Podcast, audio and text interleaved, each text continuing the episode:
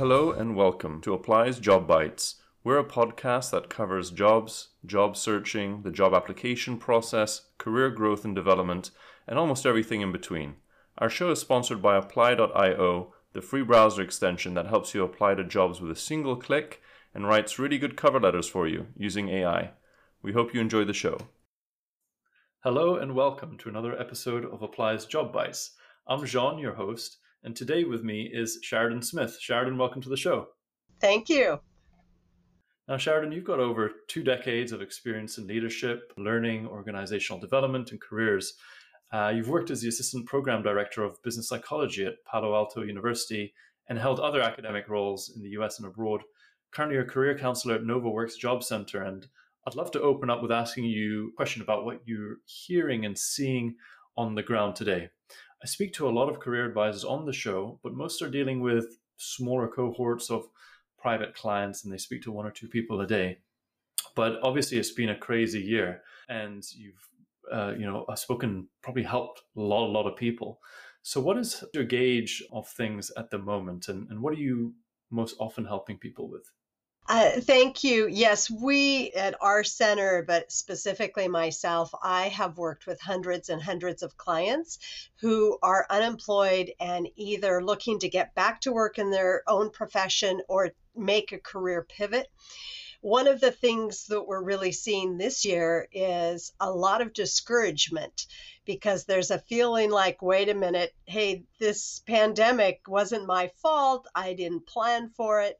Um, and so we've actually seen a lot of folks drop out of job search and just say, I'm going to use my savings and write it out. And I, am going to be real honest, I think that's a bad strategy.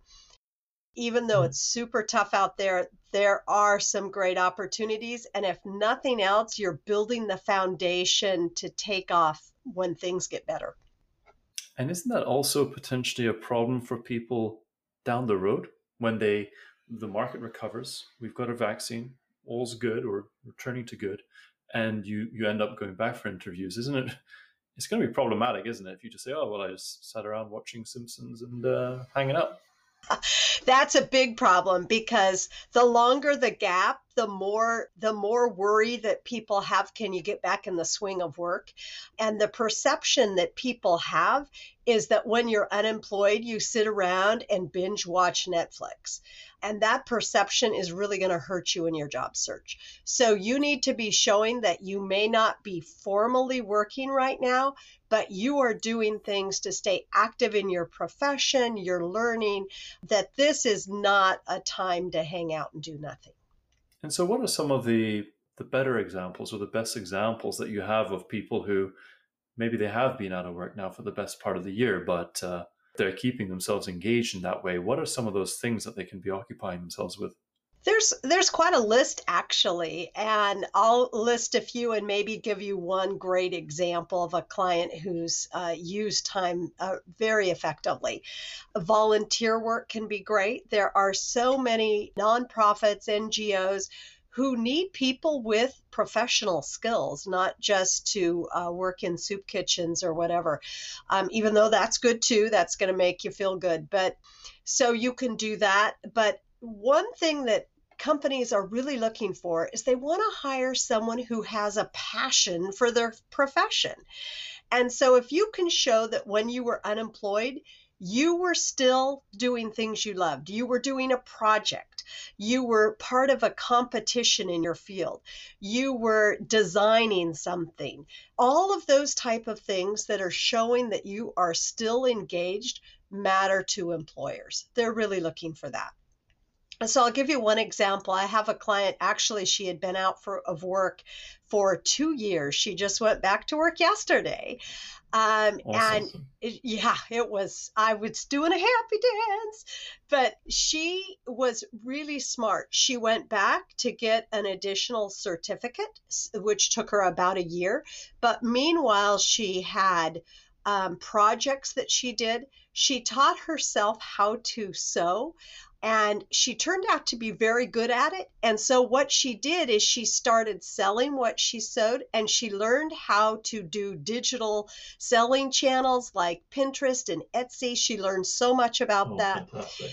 And in the end, she had this opportunity to, and she built a portfolio of work projects that she could show on a on a website. And when she went in for the interview where she just started working yesterday, they were like pretty blown away that someone had been doing so much. And then just one other thing that maybe I'll, we can talk about later is she built a networking team of people who helped her. Fantastic. I mean, wow, what a story. The the initiative and drive it takes to learn not just just one new thing, but but multiple. You, have got the the actual mechanical part of of sewing, and I'm sure that also probably means she's got her Christmas gift sorted out. Then you've then you've got a completely different ballpark, which is digital channels, which use their own jargon, which have their own dashboards, which have their own sort of learning curve to them. And so to do all of that in a in a short space of time no wonder the employers were blown away.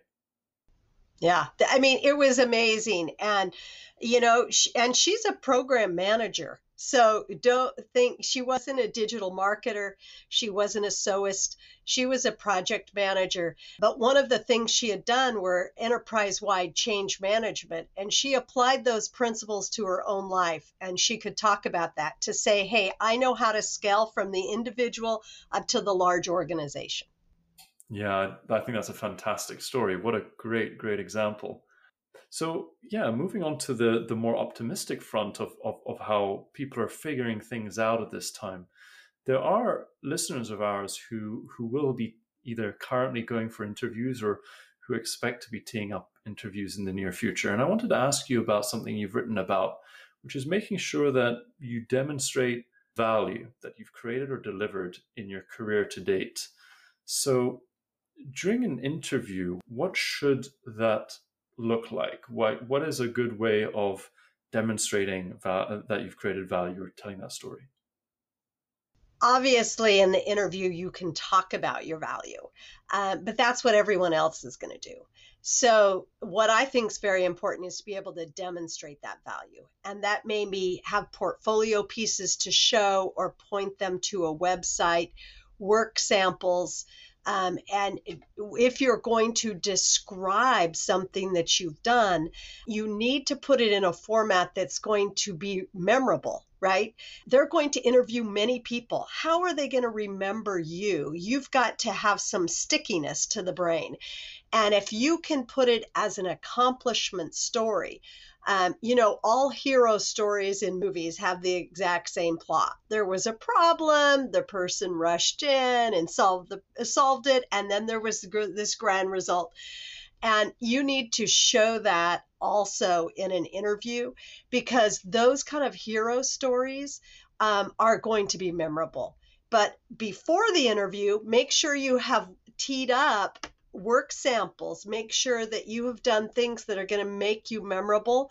And one of the things that I recommend doing in advance that gets people excited to meet you is to do an introduction video.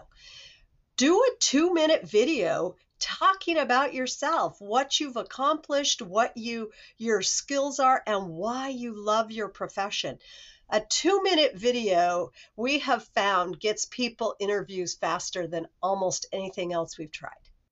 Yeah, what a great way of differentiating yourself. I think that would be a particularly potent strategy for maybe customer facing roles, sales roles. It definitely, but you know, we've actually seen it work with software engineers, um, I actually work with a lot of very technical people, software, mm. hardware engineers, people who are uh, cloud architects, and they've found that it gives them lift too.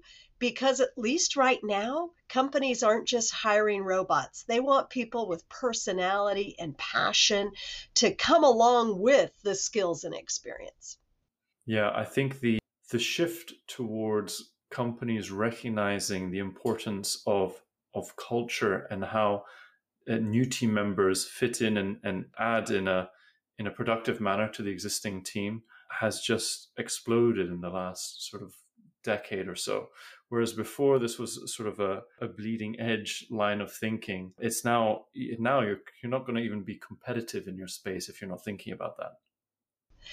And that is so true. You know, one of the interesting things as part of my job, I read lots of job ads. I probably read at least 100 job ads a week. And one of the interesting changes I've been seeing over time is even for the most technical roles, they all say things like excellent communication, ability to work in globally diverse teams. And if you can't dial in that piece, then you're not going to be successful. And you have to demonstrate that, right? You have to have examples of how you've worked with different people inside and outside of work and how you aren't always trying to be the big star, but you're trying to lift other people as well as help get the job done. Right. And when it comes to then striking that right balancing point between showcasing your softer skills and also the the technical skills that you bring to the table, a question comes to mind based on a CV that I'd seen a couple of weeks ago. Someone working in a technical industry in logistics had a lot of industry specific jargon, acronyms, and things that I think anyone in the industry would probably recognize. But people out of the industry wouldn't. So, if you were advising such a client who's now uh, who's now applying to sister industries and other technical industries where they have cross transferable skills, is it important to well basically de-jargonify their their CV? I love that word. Uh, yes, it is because here's two reasons. You could get in an interview with someone really technical and you can see they're on your wavelength, and then you can use jargon galore and they're going to get it and they'll sling it back at you. But the reality is, is before you get to that person, you have to get to a lot of people who are not going to necessarily know all that jargon. You're going to have to get through friends and family who might refer you. You need to get through HR people who may not know that field as well. So you need to be able to very clearly articulate what you can do. Um, you know, they used to say, make sure, go and try it on your mom. If your mom understands what you do, then maybe you're ready to talk to people. And the other reason I think that's so important as I believe you need a job search team. You need other people who are out there searching and sourcing opportunities for you. And if you cannot clearly articulate to them what you do, then they can't help you as well. If you can say, uh, This is clearly what I do, here's the value I add. Someone can get that and they can go out and help you. But if you're all jargonified, then they're going to go, huh? You know, it's not going to be helpful. It's interesting that some people, it seems like they almost lean on the jargon, right, as a way of justifying that what they do is is hard or complex. But uh, you can still get that point across without just completely sort of losing someone. Because if they don't understand what you do, then chances are, uh, why would they hire you? Exactly. And here's the other piece why I think that's important is let's say you get hired into the role and it's a very technical role, but you're not just going to deal with technical people in the company. You're going to deal with people in other departments, maybe vendors or customers, and you're not going to be able to use all that jargon with them. So you need to make sure that you can clearly articulate what you're doing so that everyone understands and then they can all help get the job done. And uh, the acid test uh, or, or the mom test, as you put it, is a great way of uh, figuring out if you've streamlined that message enough. Sheridan, it's been amazing having you on the show. Terrific advice, really, really helpful examples that I'm sure are going to inspire our listeners and give them plenty of ideas to try uh, of their own. Thanks so much for coming on the show. Thanks. And everyone, never ever get up. Give up at all. There's opportunities out there. Take care. Thank you. Thanks so much, Sheridan. This has been another episode of Applies Job Bites. We'll catch you next time. Hey, we hope you enjoyed the show. For any feedback, requests, or suggestions of things that we should include on upcoming shows, please drop us a line at contact at apply.io. Thanks, and we'll catch you next time.